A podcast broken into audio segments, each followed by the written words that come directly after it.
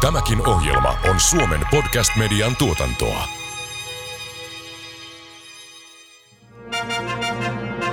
Yleisurheilupodcast. Legendaarinen yleisurheilun Suomi-Ruotsi maaottelu palaa kotiin. Kaikki mukaan kannustamaan Suomi-voittoon Olympiastadionille Helsinkiin syyskuun alussa. Yleisurheilupodcast.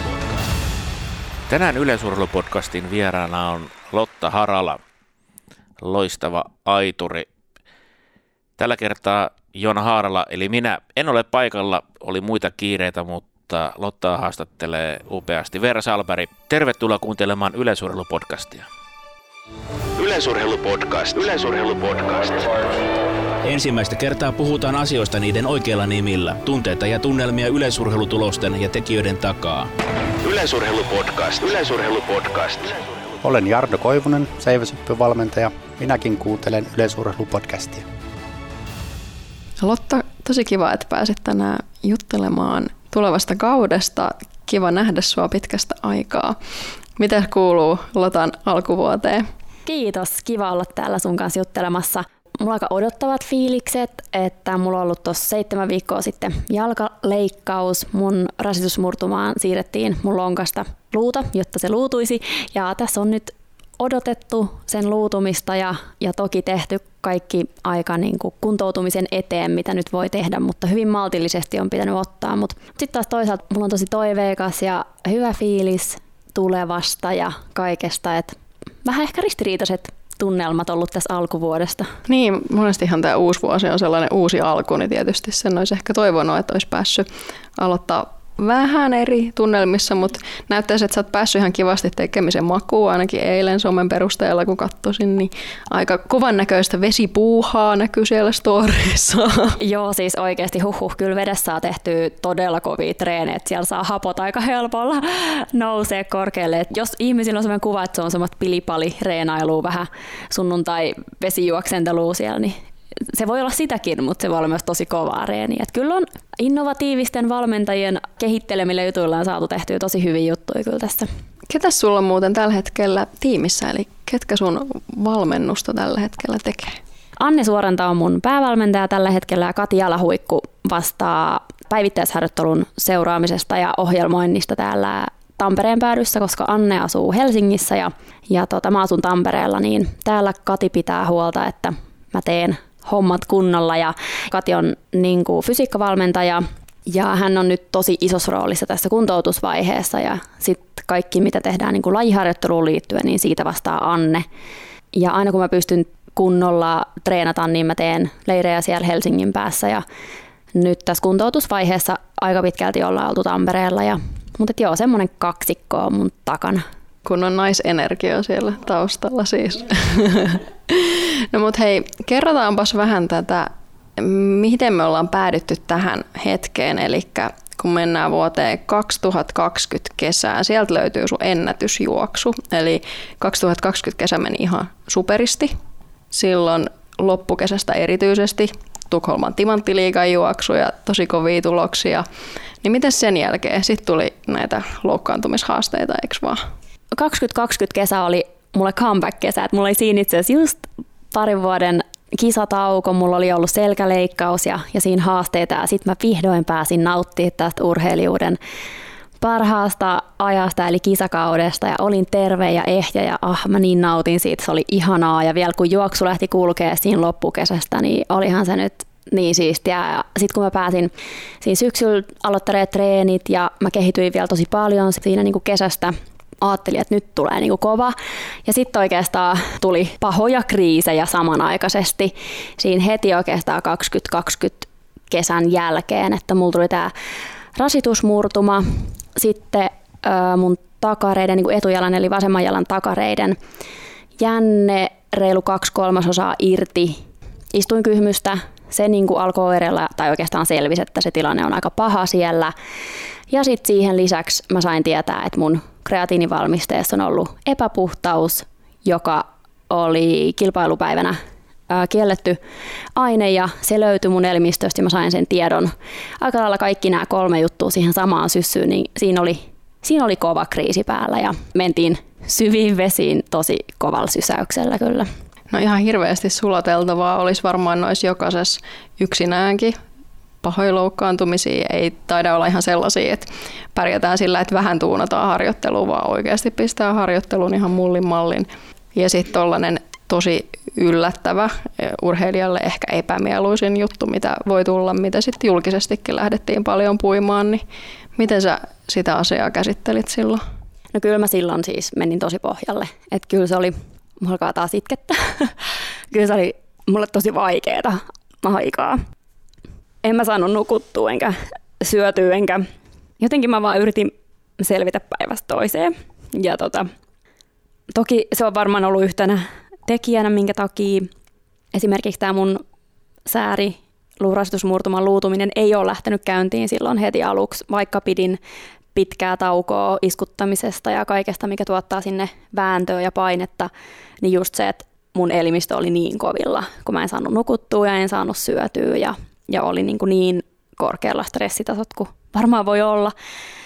Mutta sitten siitä jotenkin niin kuin päivä kerrallaan läheisten tuella ja, ja avulla ja, ja ehkä siinä sitten kuitenkin nousi semmoinen, että tuossa kohtaa, kun loukkaantumiset on niin vaikeita, että mä mä sain tietää, että, että esimerkiksi tähän sääriluuvammaan on tosi monen ammattiurheilijan ura päättynyt ja alkoi tulla se semmoinen niin realiteetit siitä, että, että mitä jos tämä viedäänkin multa, että mitä jos mä en saakaan enää urheilla, just kun mä olin päässyt nauttimaan siitä urheilijuudesta sen muutaman kuukauden siinä kesällä, niin se ehkä toisen semmoisen niin sisäisen palon niin kuin vielä voimakkaampana kuin mitä se on ikinä ollut. Ja mä vaan päätin, että, että mä en luovuta, että mä niin kuin taistelen ihan kuinka kauan vaan tämä vie että mä haluan nousta täältä vielä. No sulla mahtui onneksi muita kivoja asioita tuohon viime vuoteen. Teillä tuli ihana koiranpentu, sitä on somesta stalkattu ja etteikö te mennyt kihloihinkin viime vuonna? Joo, kyllä. Et iloisia asioita vaikeiden aikojen yhteyteen. Ja toki siis Leo, meidän koiranpentu, joka täyttää kohta vuoden, hän on kyllä tuonut niin paljon iloa ja semmoista.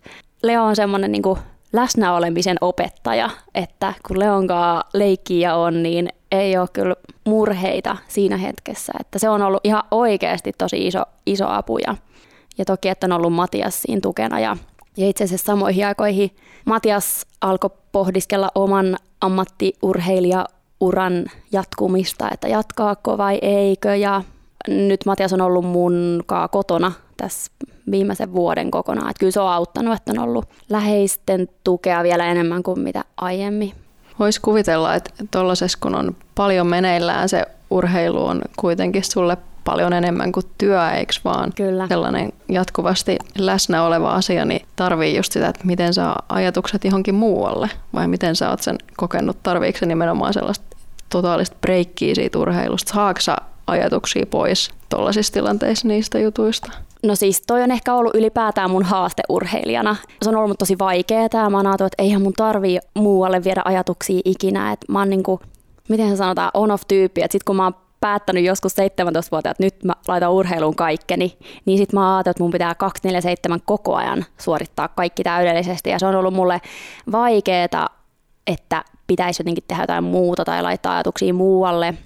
Toki tuommoisen niin valtavan kriisin keskellä oli se mulle vaikeeta, mutta ehkä siinä on niinku pakko, jotta sä löydät jotain iloa elämään ja jaksat nousta sieltä sängystä, niin tarvii niinku muutakin siihen urheilun ohelle, koska mä en voinut treenata, mä en voinut kisata. Mulla tuli niinku, että ei vaan saadu, että piti pitää lepoa, että loukit parane ja muuta. Että kyllä se on niinku toisaalta opettanut mulle tosi paljon, että mä oon joutunut pysähtyä.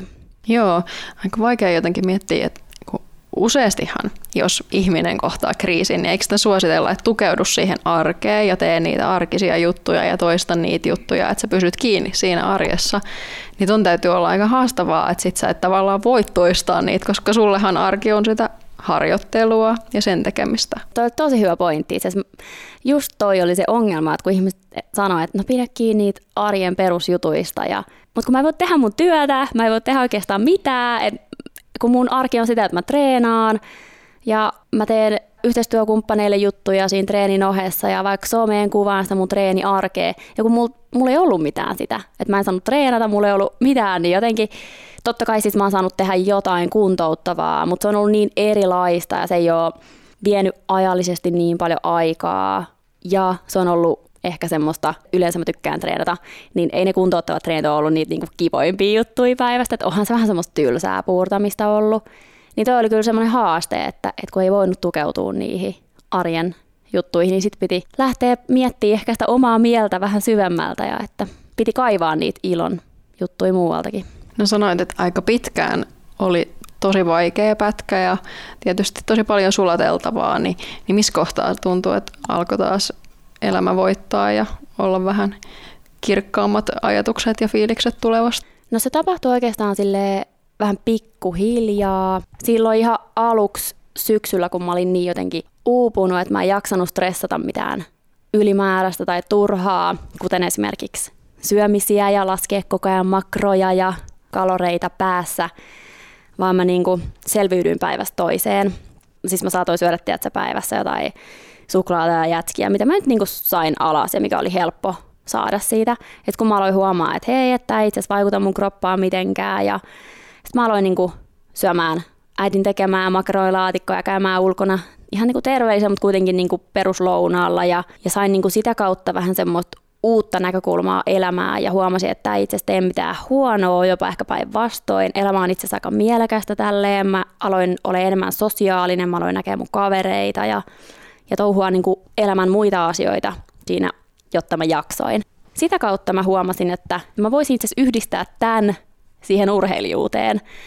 Ja sitten kun mä sain alkaa treenaa enemmän ja mulla oli ajanjaksoja, kun mä yritin alkaa vähän iskuttaa ja, ja sain enemmän tehdä niin kuin kuntouttavassa, niin kuin enemmän lajia lähempänä olevia juttuja, niin sitten mä niin kuin pidin niitä muita asioita, eli sitä ulkona syömistä ja vähän rennompaa asennetta, kavereiden näkemistä siinä ohella, niin mä huomasin, että mä itse voin tosi paljon paremmin kuin aiemmin. Että mä oon ehkä aikaisemmin mennyt siihen niin kuin urheilijan elämään sille jup, mä oon mennyt johonkin laatikkoon, jossa mä oon niin kuin pitänyt itteni silleen, että mun pitää suorittaa kaikki ja kaikki on tosi semmoista kurinalaista ja mä oon ulospäin näyttänyt ehkä tosi niinku rempseeltä ja mä oon, mä oon hyvä pitää semmoista, että joo ei tässä mitään, että kaikki on ihan hauskaa ja niinku rennon rempsee lungityyppi. Mutta todellisuudessa mä oon ollut tosi sellainen niinku ankara itselleni kaikesta. Ja sitten kun mä huomasin, että mun ei tarvi mennä sinne, vaikka mä teen sitä urheilua täysillä ja sain alkaa treenaa ja muuta, niin se toi mulle niinku voimaa ja uutta energiaa tosi paljon. No varmaan ihan hyvä, hyvä oivallus siitä tulevaankin urheiluuraa. Miten sähän itse olet sanonut, että nämä viimeiset vuodet on ollut vaan jäävuoren huippu siinä. Sullahan on ollut erilaisia loukkaantumisia, niin kuin toki monella muullakin urheilijalla, ja erilaisia haasteita. Sähän olit silloin jo nuorena, me kaikki, ainakin me ketkä ollaan sen ikäisiä, että voi muistaa, niin muistetaan sut ja Noorelotta sellaisena huippulahjakkaina junioreina jo sieltä ihan junnuvuosilta, täältä Tampereenkin olympiafestivaaleilta, Mitsku pituushypystä, eikö vaan, ja tosi, tosi lupaavat juniorivuodet, niin sitten kuitenkaan se ei ole aina ihan niin ykselitteistä, että sieltä sit suoraan suunnattaisiin aikuisten arvokisamenestyjäksi, niin miten sä itse mietit tätä kulunutta vuosikymmentä tai tätä aikaa vaikka sieltä ihan junnuvuosista tähän hetkeen? No mä mietin sitä tässä hetkessä tosi eri tavalla kuin miten mä oon miettinyt tämän vuosikymmenen aikana vuosien varrella, että, että mulla oli tosi monta vuotta sellainen olo, että mä oon epäonnistunut täysin ja mä oon itse pilannut mun oman urheilijaurani ja ja mulla oli semmoinen, tiedätkö, koko ajan semmoinen olo, että se juna menee jo, että mun pitää nyt niinku juosta se kiinni ja että voi ei, että jouduin pois siitä kyydistä ja että nyt tämä meni niinku pieleen tämä kaikki, että musta olisi ollut johonkin hienoa, mutta että se meni niinku pilalle ja mä itse pilasin sen ja mä tosi paljon soimasin itteeni ja ruoskin ja vaikka todellisuudessa siellä on taustalla, toki mä oon itsekin tehnyt varmasti vääriä asioita, mutta siellä on ollut tosi paljon semmoisia asioita, mihin mä en ole välttämättä pystynyt vaikuttaa. Just syömishäiriö, mä en löytänyt pysyvää valmennussuhdetta erinäisistä syistä johtuen, mikä ei ole koskaan ollut kenenkään yksittäisen ihmisen vika. Elämät on vaan ajautunut semmoisiin tilanteisiin, että aina on päädytty siihen, että mun täytyy vaihtaa valmentajaa ja, ja tosi semmoista niin heitteillä olevaa elämää ja se oli mulle tosi raskasta Kunnes nyt sitten tässä hetkessä mä itse asiassa ajattelen niin, että mun urheiluura ei ollut sellainen kuin mä toivoin silloin 17-vuotiaana, että mitä se tulisi oleen, mutta mä oon oppinut ihan hirveästi viime vuosina. Ja erityisesti ehkä se semmoinen niin kuin vapautuneisuus ja rentous, mitä mä oon ihan viimeisen niin kuin vuoden aikana oppinut, niin mä uskon, että mä tuun siitä kaikkea oppia hyödyntään tulevina vuosina. Ja mä voin vielä saavuttaa hienoja aikoja ja juoksee kovaa ja saavuttaa mun tavoitteita. Et nyt mä ajattelen silleen, että, että mun urheilijan polku on ollut tosi erilainen kuin mitä monilla huippuurheilijoilla ja kovilla ja, ja siellä ei ole vielä sitä, sitä semmoista niin kansainvälisen tason breikkiä, mutta se tulee vielä. Et mulla on tosi vankka usko, että se tulee vielä ja mä oon vähän iäkkäämpänä sitten tehnyt sen kuin moni muu. Mm, ja kyllähän tässä, kun alkaa miettiä, niin löytyy tosi erilaisia esimerkkejä ihan jo näistä meidän suomalaisistakin tällä hetkellä mm. pinnalla olevista. On Anni-Maria ja sitten on myös sellaisia junnuja, jotka on sitten tosi nopeasti päässyt vaikka arvokisamitallin kantaan, niin kuin Ella vaikka kertoi, että tosi paljon se ei tuntunut ihan normaalilta edes, että yhtäkkiä, että hän menee ihan väärää tahtiin, kun meillä on opetettu, että ei vielä ole sen aika. Että eihän se sitten aina mene ihan niin kuin sitä odottaa.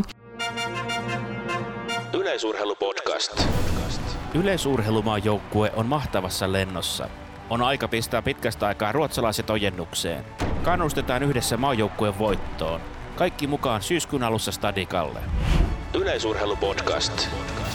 Aika hurja itse asiassa kuulla, että sä oot suhtautunut noin ankarasti ja mitä kaikkea siellä pinnalla onkaan, koska varmasti me kaikki, ketkä ollaan seurattu sua vaikka somesta, niin tosiaan aina syntyy se kuva, että sä oot tosi aurinkoinen ja tosi rento, että sä et just stressaa mistään ja sua ei lannista mikään. Et varmaan myös ihan hyvä muistutus, että kaikki ei aina ole silleen niin suoraviivasta, että, että voisi ihan sieltä somesta tehdä johtopäätöksiä ihmisistä. Siis hyvä pointti, että se, se puoli, mikä näkyy musta somessa, niin se on yksi puoli, se on yksi aito puoli minusta, mutta sitten musta on tosi paljon muitakin puolia, että ne, ketkä niin mun läheisiä on, niin ne kyllä tietää kuin semmoinen tarkka ja suunnitelmallinen ja oikeasti kova stressaa ja mä oon ja mä mietin ja pohdin ja välillä niin menen tosi syviin vesiin haasteiden edessä, mutta että joo, e siis some on niin pintaraapasu meistä kaikista meidän kaikkien elämästä, että se ei ole se koko totuus. Niin, no miltä se sitten tuntuu, kun sulla on tosi iso seuraajajoukko, yli 57 000, niin tapahtuuko sitä useasti, että, että sä huomaat, että ihmiset niin ajattelee tietävänsä susta paljonkin sen somen perusteella, niin kuin itsekin just äsken vähän paljastin? No itse asiassa ei mun tuu sille ajateltua sitä, että vaikka niin kuin kaikkihan me tehdään sitä, kyllähän mäkin teen omia olettamuksiani seuraajana, kun mä seurailen siellä ihmisiä niin heistä. Ja se on ihan luonnollista, mutta tota, niin, en mä tiedä, ei se mua sille ainakaan ehkä häiritse, että sit kuitenkin ne, ketä mut tuntee, niin ne tunnistaa sen lotan, joka on somessa. Ne vaan tietää, että toi on se yksi puoli lotasta, että ne kaikki puolet ei tule sinne näkyville. Mutta kyllä mä oon silti pyrkinyt siihen, että mä tuon myös niitä haasteita ja vaikeita hetkiä sinne esille, vaikka tokikaan niinä hetkinä ei tule luontevasti otettu aina että puhelinta esiin, että hei, että tänään on kyllä niin surkea päivä ja mistään ei tule mitään, kaikki ottaa vaan päähän. ei varmaan kellään meistä, mutta kyllä se varmasti on niin, että, että se kuva jää jollain tasolla niin kuin yksiulotteisemmaksi kuin mitä se todellisuus on niin kuin Suomen perusteella. Hmm, kyllä. No pakko kysyä nyt, kun tässä somessa ollaan, että miltä se tuntuu. Aina välillä kuulee niitä spekulaatioita, että no kyllä toikin paljon paremmin pärjäisi, kun keskittyisi enemmän siihen urheiluun kuin siihen someen, niin onko näitä tullut vastaan? Kyllä vähän niitä tulee silleen päin naamaa, mutta totta kai mä tiedän, että jengi puhuu sitä ja, ja jossain juttujen keskustelupalstoilla on nähty, mutta siis mua vaan naurattaa toi, että jos ei niinku ole aikaa siis kun mä en edes kuitenkaan tee ihan älyttömästi somea. Et joskus saatan, saattaa olla kaksi viikkoa väliin, että mä en laita kuvan kuvaa, mutta sitten saattaa olla viikko, kun mä laitan viisi kuvaa viikossa. Mutta kuitenkin siis siihen menee aika vähän aikaa, että mä illalla kirjoittelen vähän kuvatekstiä omia ajatuksia, niin laitan kuvan ja vaikka päivästä kuvaan kaksi minuuttia story, mikä on jo aika pitkä story, niin jos ei siihen ole aikaa sen urheilijan arjen ohella, niin sitten tiedä kyllä. Eihän sitä jokaisen tarvitse tehdä, mutta kieltämättä se argumentti siitä, että nyt olisi kauheasti mennyt aikaa pois urheilusta, ei välttämättä ton niin kuin aikamääritelmän mukaan ehkä kuitenkaan tuu täytetyksi. Tomahti oli hyvä pointti sulta, että kaikkien ei tarvitse tehdä somea, että sekin on vaan yksi mahdollisuus, mutta se ei missään nimessä ole semmoinen, mitä kaikkien urheilijoiden pitäisi tehdä tai että jos se tuntuu omalta, niin sitten se on hyvä, hyvä mahis tehdä vaikka yhteistyökumppaneille juttuja, mutta mutta se ei todellakaan ole pakko. Ja yksi, mitä mä vielä haluaisin ehkä tässä lisätä, että ehdottomasti itselläkin on ollut aina se tavoite, että, että se some ei saa viedä siltä urheilulta. Ja totta kai se on semmoista päivittäistä tasapainottelua, että, että jos sulla on väsynyt olo tai sä oot kuormittunut, niin silloin ei kannata ehkä tehdä sitä somea. Mutta sitten jos oot sopinut jonkun yhteistyöpostauksen just sille päivälle, niin sittenhän se on vähän niin kuin pakko hoitaa, jollei niitä sitten siirrä. Ja kyllä mulla on ollut nuorempana semmoisia ajanjaksoja, kun mä liikaa sanoin joo asioihin. Just, no silloin ei ollut podcasteja niin paljon, mutta esimerkiksi jos vaikka tulee podipyyntöä tuolta ja joku tapahtuma tonne, että tulisiko käymään, hei voisiko laittaa kuvan meille tähän juttuun ja hei kirjoita meille vähän terveiset tohon juttuun ja hei tekisikö tämän somejutun tonne, niin sitten kun niitä onkin tosi paljon, niin sitten se yksittäiset pikkujutut kuormittaa yllättävän paljon ja kaikki mailien vaihdot niistä ja muuta. Että kyllähän siinä pitää olla tosi tarkkana. Ja nyt kun mä kuitenkin tiedostan, että mulla on enemmän urheiluvuosia takanapäin kuin edessäpäin, niin mä haluan olla ja onkin ollut niin kuin vielä tarkempi siinä rajauksessa. Että kaikki, mitä mä koen, että yhtään tuntuu kuormittavalta tai ei vie mua kohti mun urheilullisia tavoitteita, niin mä kiitän ja kieltäydyn. Miten toi muuten menee? Hallinnoitko sä siis itse tätä kaikkea vai onko sulla jotain apuvoimia? Kyllä mä hallinnoin itse. En tiedä, onko se aina ehkä paras, mutta sitten taas toisaalta, kun mä oon ainoa, joka tietää, että mitä mä haluan tehdä ja miten mä haluan vastata asioihin ja muuta, niin mä oon kokenut, että mä haluan pitää itse langat käsissä. Ja niin, kieltämättä kuulostaa siltä, että ei ole ihan helpoiten delegoitava juttu sitten kuitenkaan. No joo, varmaan sekin onnistuisi, mutta... No hei, ollaan vähän juteltukin näistä nuoruusvuosien Lotta versus nyt, niin jos sä ajattelet, että mikä olisi sellainen hyödyllisin vinkki, minkä sä antaisit jollekin ehkä nuorelle tytölle tai pojalle, ketä on nyt siellä nuoruudessa tapailee sitä aikuisurheilua ja panostaako siihen urheiluun täysillä, niin mikä susta voisi olla sellainen hyödyllinen vinkki? No mulle itselle hyödyllisin vinkki olisi ollut se, että tavoittele niitä sun tavoitteita ja laita siihen niinku kaikkees, mutta muista olla rento. Ehkä se, että, se, että sä muistat, että elämässä on muutakin ja on hyvä ottaa niinku chillimmin välillä ja ottaa se niinku suoritusmoodi ja semmoinen niinku kurinalainen ajatustapa kaikkeen ja lähestymistapa niinku pois, niin se itse asiassa vie sua todennäköisemmin kohti niitä sun tavoitteita. Että mä itse ajauduin tosi semmoiseen, niin että kun paljon on sitä puhetta, että pitää tehdä kaikkeensa ja laittaa kaikki peliin ja pelkästään urheilu, niin mä otin sen ehkä vähän turhan kirjaimellisesti nuorena mä ajauduin siihen tosi syvälle, että sitten mä hain kaikessa vaan sitä täydellisyyttä. Ja sitten se itse asiassa toi tosi epätäydellisen kokonaisuuden, että se ei, ei vienyt mä todellakaan sinne, mihin mä halusin päätyä. Että et ehkä se semmoinen, niin että uskalla heittäytyy elämälle ja ja nautii, että ei vaan niinku suorita sille otsakurtussa. Mä en osaa ehkä pukea tätä sanoiksi, mutta, mutta semmoinen niinku, tietty semmoinen vähän ehkä huolettomuus. Ja, että jos sä niinku kulutat sitä sun itsekuria suorittamista semmoisiin asioihin, mille ei itse asiassa ole mitään merkitystä, sulla ei ole sitä käytettävissä niin paljon niihin asioihin, millä on oikeasti merkitystä, just treenit ja unirytmit ja semmoinen niin kuin terveellisen salliva ruokailu, niin jos sä oot kaikessa siinä niin kuin muussakin semmoinen niin tosi suorittaja ja haluat tehdä kaiken niin kuin prikulleen täydellisesti, niin ainakaan mun kohdalla se ei tuottanut semmoista vapautuneisuutta ja rentoutta, mitä kuitenkin se hyvä suorittaminen, siis lajisuorittaminen kaipaa. No joo, me ollaan tästä itse asiassa puhuttu muidenkin kyllä pääosin naisurheilijoiden kanssa tässäkin podissa, että ehkä monesti sitä oikeasti kaipaisi jopa siinä vaiheessa valmentajalta tai joltain muulta, että, että vähän sellaista ehkä rentoutta, että ennemminkin kannustaa siihen, että vähän voit ottaa rennommin, ehkä nyt oletko palautunut, pitäisikö sittenkin lepää nyt, että tosi monesti kuitenkin huippuurheilu ehkä vetää puoleensa niitä tyyppejä, ketkä haluaa mennä ihan limiteille. Ja sitten silloin nuorena tietysti sitä on vielä vaikeampi varmaan tietää, mitkä on ne oikeat limitit, että sitä vaattelee, että kun tekee koko ajan täysillä, kun tekee vaan niin paljon niin kovaa kuin pystyy, niin sit kyllä sillä pärjää. Siis just se, just se, että kyllä se palkitaan, että kuka tekee nyt koko ajan täysiä kaikkea.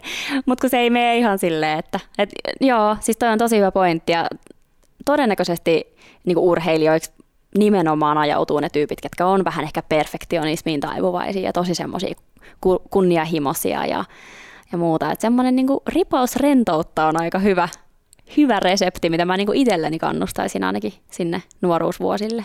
No hei, sulla on nyt ekat kertaa, eikö vaan sellainen tilanne, että sulla on naisvalmentajia? Mulla oli itse asiassa mun ihan junnuvuosina, mulla oli Allu ja Jonna, just tämän naisparivaljakkovalmentajat. Mä en voi niinku kylliksi kiittää heitä, että mulla on niinku ihan huippuvalmentajat ollut nuorena. Sit oliko se 2012, kun mä sitten vaihdoin heiltä ja sitten alkoi tämä mun pitkäaikaisen valmentajan etsimisrumba, että sitten ei löytynytkään sitä niin kuin semmoista pitkäaikaista. Mutta silloin mulla oli, ja sitten mulla oli itse asiassa ollut Hautalan Tiia, ja sitten mulla oli Petra Steenman. Sullahan on siis ollut tosi paljon naisia. no naisia ja miehiä molempia. Muotoillaanpa siis uudestaan. Miten kun sulla on siis kokemusta mies- ja naisvalmentajista, niin näetkö sä itse siinä, että vaikka nuori naisurheilija, niin hyötyykö siitä, että on niinku naisvalmentaja, naisnäkökulmaa? Miten sä itse näet nämä sukupuoliroolit, että onko niillä oikeasti merkitystä? Mun täytyy sanoa, mä oon miettinyt tota itsekin aiemmin, että mun täytyy sanoa, että mä oon ehkä kokenut enemmänkin niinku persoonakohtaisia eroja. Että se ei ole ehkä ollut muun kohdalla niinku sukupuolisidonnaisia, että naiset on yleensä ollut enemmän tällaisia ja miehet enemmän tällaisia. Että enemmänkin ehkä niinku persoonakohtaisia eroja. Ehkä jos nyt nimeä vaikka, että naisvalmentajien kanssa voi olla helpompi ja luontevampi puhua vaikka jostain menkoista ja hormonaalisesta kierrosta ja esimerkiksi painoon liittyvistä asioista ja syömisestä ja tollaisesta. Se voi olla luontevampaa naisvalmentajan kanssa kuin miesvalmentajan, mutta sitten taas toisaalta aika hyvin mä oon niin miesvalmentajankin kanssa saanut hyvin keskustelua aikaiseksi. Mutta nuorille tytöille voi olla ehkä helpompi puhua niistä asioista naisvalmentajan kanssa. Mulla on niin kuin oikeasti ihan aidosti tosi hyvä kokemus sekä mies- että naisvalmentajista. No mut hei, kiva kuulla. Jos ajatellaan tätä tulevaa kesää, yleisurheilun superkesäksikin taas kerran titulettu parin arvokisan kesä. Mitä ajatuksia sulla on tulevasta kesästä? Tästä kohtaa, kun en siis yhtään tiedä vielä, mikä mun kunto on, koska en ole vielä saanut hölkkäaskeltakaan ottaa tuon leikkauksen jälkeen, niin mulla on luottavainen fiilis. Mun tavoite on, että mä pääsisin tuossa huhtikuun puolen välin tienoilla harjoittelee oikeasti kunnolla. Siinä olisi se huhtikuun loppu ja sitten toukokuun aikaa reenaa oikeasti kunnolla, kovaa. Toivottavasti kaikki menee hyvin, että näin käy. Sitten mä alkaisin kyllä heti kesän alusta kisaa, mutta treenaan sitten siinä kovaa koko alkukesän, että ne kisat on, toki suhtaudun niihin niinku kisoina, mutta et, et ne on enemmänkin semmoinen niinku kova reeni siinä reeni viikon keskellä. Ja sitten mun tavoitteena on, että mä kuntoudun ja saan asiat niin hyvin, että mä loppukesästä on ennätyskunnossa ja, ja kyllä mä noit EM-kisoja tavoittelen, että, että sinne saisi rajan tehtyä, jos kaikki menee ihan huipusti. Totta kai mä siis tiedostan, että, että mulla on puolitoista vuotta ollut loukki ja, ja että pohjat ei todellakaan ole sellaiset, mitä parhaassa tilanteessa olisi ja, ja meidän lajissa on tosi tosi kova kilpailu Suomessa, mutta kyllä se mun tavoite on ja mä koen, että se on ihan mahdollista, että kun mä pääsin kuitenkin silloin 2020 loppuvuodesta niin hyvään kuntoon, että siitä on kauan, mutta kyllä se on siellä vielä ja, ja nämä opit, mitä mä oon tässä vuoden aikana oppinut, niin mä uskon, että mä pystyn niitä hyödyntämään, että et loppukesään mä toivon, että mä oon ennätyskunnossa ja kaikkeni teen sen eteen kyllä. Ennätyskunto tarkoittaisi siis varmaan sellaista, että tavoiteltaisiin 13 alitusta. Sitähän jahdattiin silloin 20 kesän loppuun aika urakalle, eikö vaan? No joo, siis mä nakutin sen koko 2020 kauden, niin kuin varsinkin sen loppukauden, ihasta samaa. Juoksinko mä kaksi kertaa sen 07 ja 10 ja joku 09, 0, en mä muista mitä mä edes juoksin, mutta siis joo, ehdottomasti siis kyllä se 12.93 olisi niin kuin se olisi se niin semmoinen mun luku, mikä mun lukee jossain mun suunnitelmissa, mutta ainakin se 13 alitus. Aika spesifi, 12.3. en tiedä, mistä on tullut. No ei siis hyvältä kuulosta.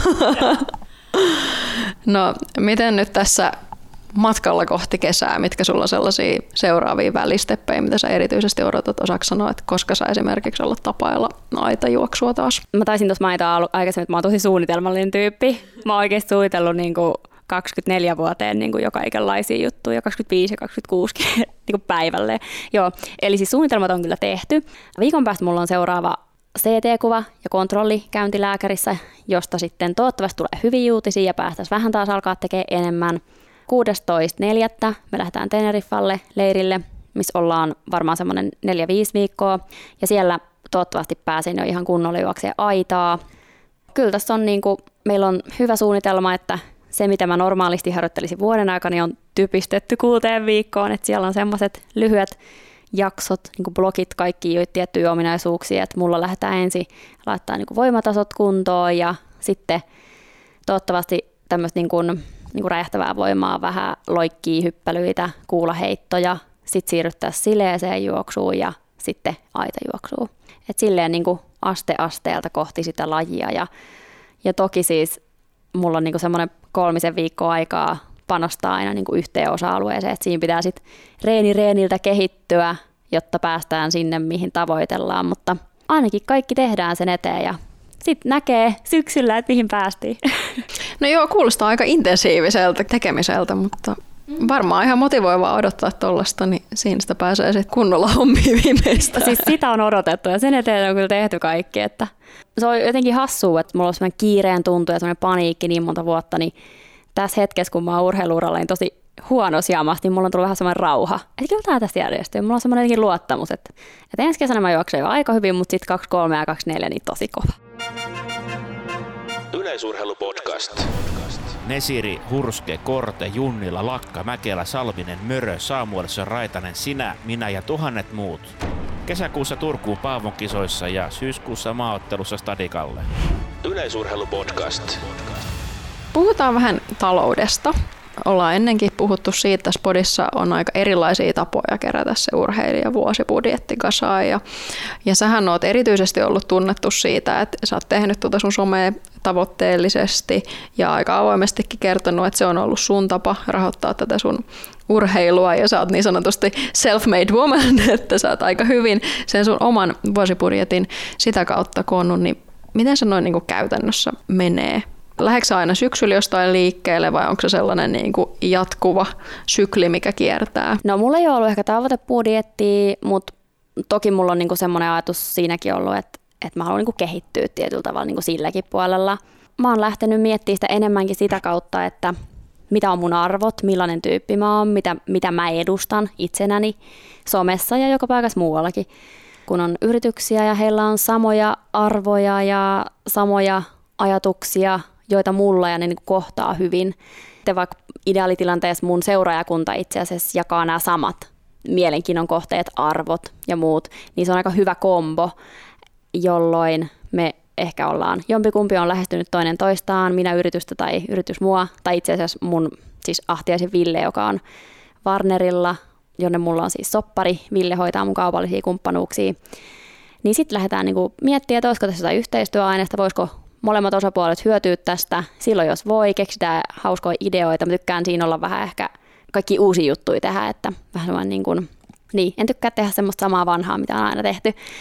Niin sitten me päädytään tekemään yhteistyötä ja mulla ei ole ollut siinä niin kuin se raha. Totta kai se on siis yksi iso tekijä. Totta kai se on niin kuin, että sen ansiosta mä voin tehdä tätä ammattimaisesti tätä urheilua ja en mitenkään muuten, mutta et, et se on semmoinen niin hyvä sivutuote siinä mutta se lähtökohta on se, että me jaetaan niin samat arvot yrityksen kanssa ja, ja siinä oikeasti molemmat hyötyy toinen toisistaan ja se on mulle niin kuin ihan mielekästä tekemistä. Mutta sitä kautta se niin kuin lähtee ja mulla on ollut ajatuksena se, että mulla on niin kuin muutama pääkumppani, jolloin ne muutama on sellaisia, ketkä saa mun Instagramissa nyt pääsääntöisesti, niin siellä tilaa, siellä näkyvyyttä, he saa käyttää mun kasvoja, ääntä, kuvaa. Ja heidän kanssa saadaan oikeasti tehtyä laadukkaita hienoja kamppiksia, jotain ulkomainontaa bussipysäkeille mainoksia ja niin kuin isoja hienoja juttuja. Jotta se niin kuin on laadukasta ja oikeasti hyvää, niin niitä ei voi olla liian paljon. Ja myöskin, jotta sitten mun IG-tili, jossa on mainos niin kuin kanava, että siellä on niin kuin muutama pääyhteistyökumppani, joiden kanssa me tehdään juttuja ja sitten muuta ei. Niin se on ollut mulla semmoinen pääteema. No mutta kuulostaa aika kuitenkin pitkälle suunnitellulta silleen, että ei ne sattumalta tuu ne jutut. No ei, ja sitten ehkä niinku toki tässä kohtaa jo se on niinku aika rutinoitunutta, että silloin alkuvuosina se oli erilaista ja silloin mun piti esimerkiksi enemmän vielä miettiä sitä someen panostamista ja ehkä vähän luodakin sitä brändiä. Totta kai mä nykyäänkin vielä mietin, että okei, mille lehdille mä annan juttuja, mihin telkkarijuttuihin mä meen ja koko ajan niin kuin valikoin sitä, että niin kuin brändi on sitä, mitä mä oon, että, että mä en halua mennä mihinkään semmoisiin niin seiskapäivää lehtiin välttämättä ja niin kuin tällaisia, että kyllä sitä niin kuin mietintää tekee koko ajan, että mikä nyt, mikä on niin kuin hyväksi tälle mun jutulle ja, ja nuorempana ehkä joutuu satsaa siihen niin kuin someen enemmän, että nyt kun se on jo niin kuin ihan hyvä se alusta, niin siihen ei tarvitse niin paljon panostaa.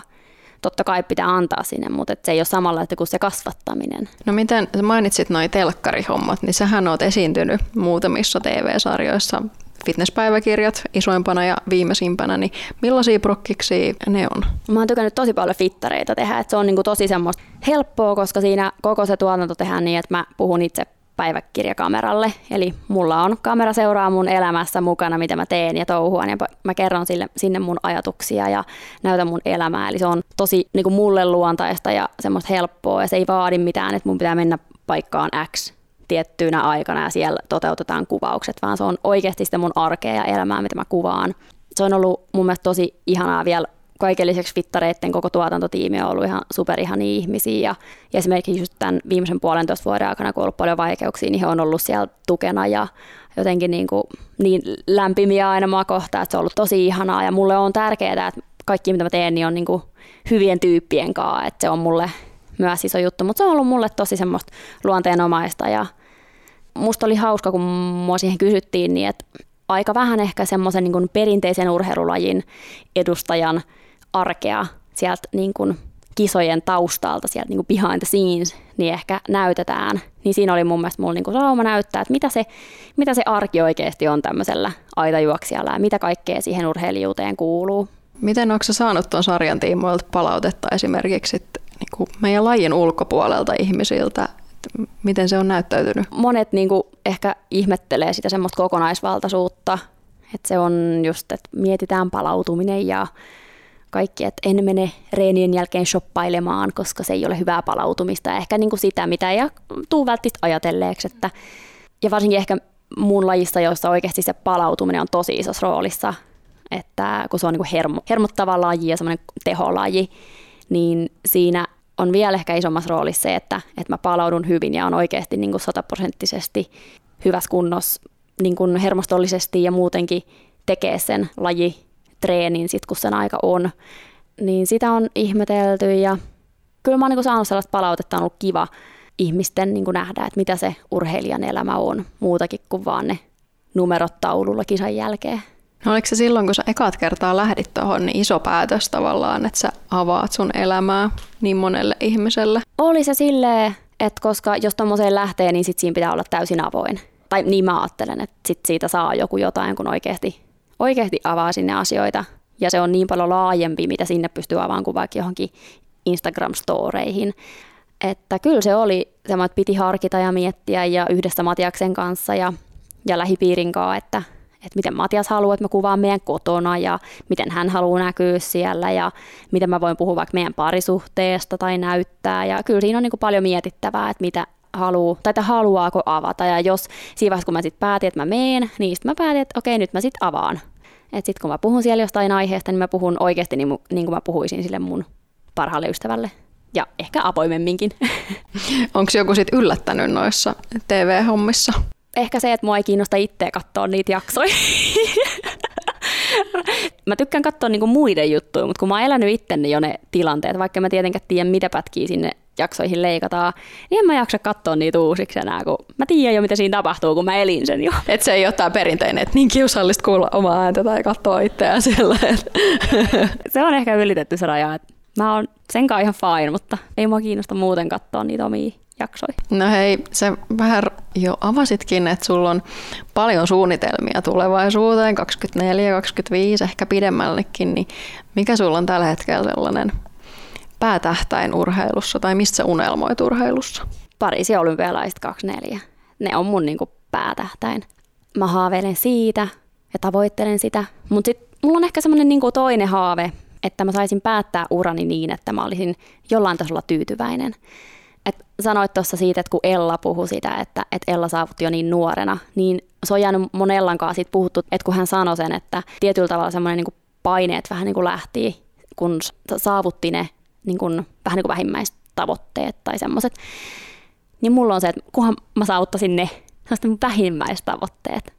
Ja yksi on oikeasti se, että, että mä juoksisin alle sen 13, niin mä olisin, niin kuin, se on se mun vähimmäistavoite. Että sit mä niin kuin voin jollain tasolla olla niin kuin, en mä niin kuin täysin tyytyväinen, mutta tiedätkö mitä mä niin kuin tarkoitan? Että, että silleen, että mulla on tietyt semmoiset tavoitteet, että kun mä ne saavutan niin kuin sisäisesti, mulla ei olisi mitään semmoista aikaa tai tuommoista konkreettista, mutta kyllä mä sisäisesti sitten tiedän, että hei, nyt mä oon niin kuin, ehkä se, että mä oon saanut ulos mitattua itsestäni sen, mitä mä tiedän ja uskon, että musta on ulos mitat, mitattavissa ja ehkä mitä silloin nuorena olisi voinut silloin 16-17 veenä odottaa, että mihin mä pystyisin, että mä saisin niin jotain semmoista itsestäni ulos, niin, niin sitten olisi niin hieno lopettaa, että ei tarvitsisi, niin no ehkä kolmas tavoite, että ei joutuisi lopettaa loukkaantumiseen. Et se on mulle kyllä, että, että jos mä niin kuin, esimerkiksi nyt tähän joutuisin lopettaa, niin kyllä mulla olisi tosi vaikea paikka. Että kyllä mun pitäisi käsitellä ihan hirveästi, että mä en niin kuin kattoisi taaksepäin tätä niin kuin täydellisen epäonnistuneena urana ja, ja jotenkin niin kuin pääsisin siitä yli, että no joo, toivottavasti sitä ei tarvitse käsitellä niitä, mutta se olisi hienoa, että mä saisin lopettaa omilla ehdoillani silloin, kun mä itse haluan, eikä silloin, kun on pakko, että kroppa ei vaan enää kestä. No sitä varmasti jokainen urheilija toivoo ja sitä todellakin jokaiselle toivoo ja jokaiselle sen sois.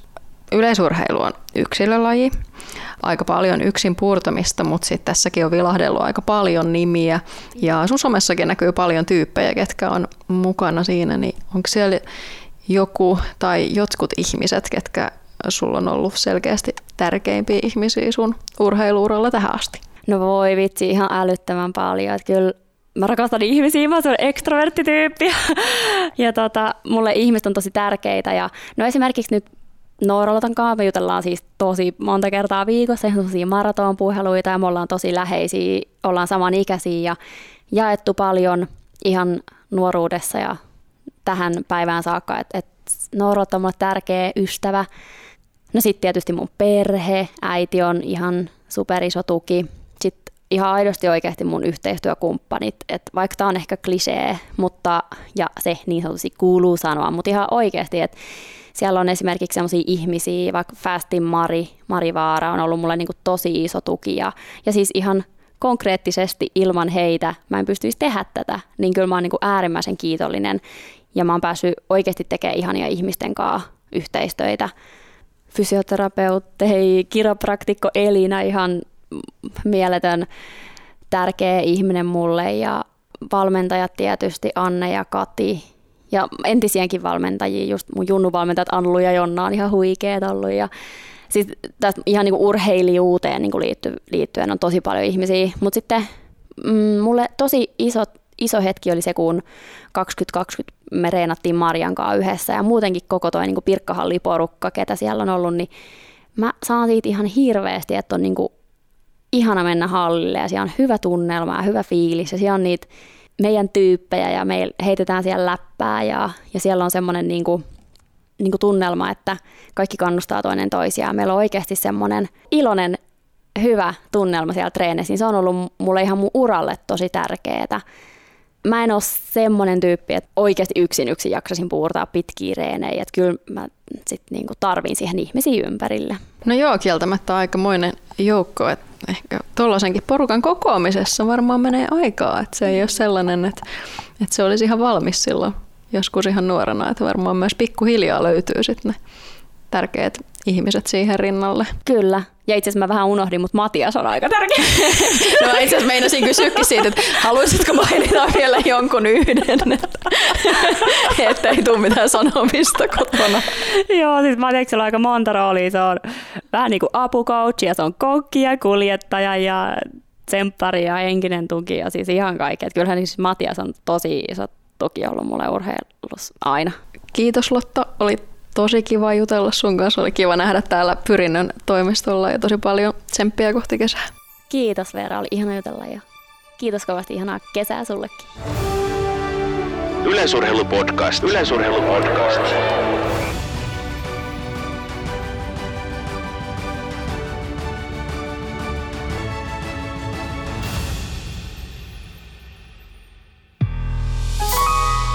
Tämän ohjelman tuotti Suomen Podcast Media. Jos pidit tästä ohjelmasta, muista seurata Spotifyssa tai arvostele ohjelma Apple Podcastissa, niin muutkin löytävät ohjelman pariin.